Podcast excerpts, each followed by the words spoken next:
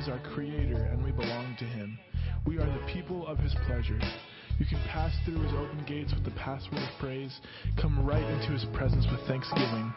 Come, bring your thank offering to Him and affectionately bless His beautiful name. For Yahweh is always good and ready to receive you.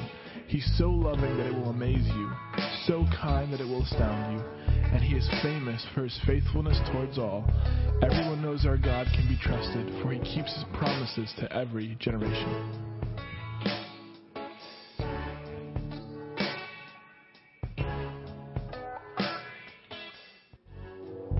Lift up a great shout of joy to Yahweh. Go ahead and do it, everyone, Yahweh with gladness. Sing your way into his presence with joy. And realize what this really means.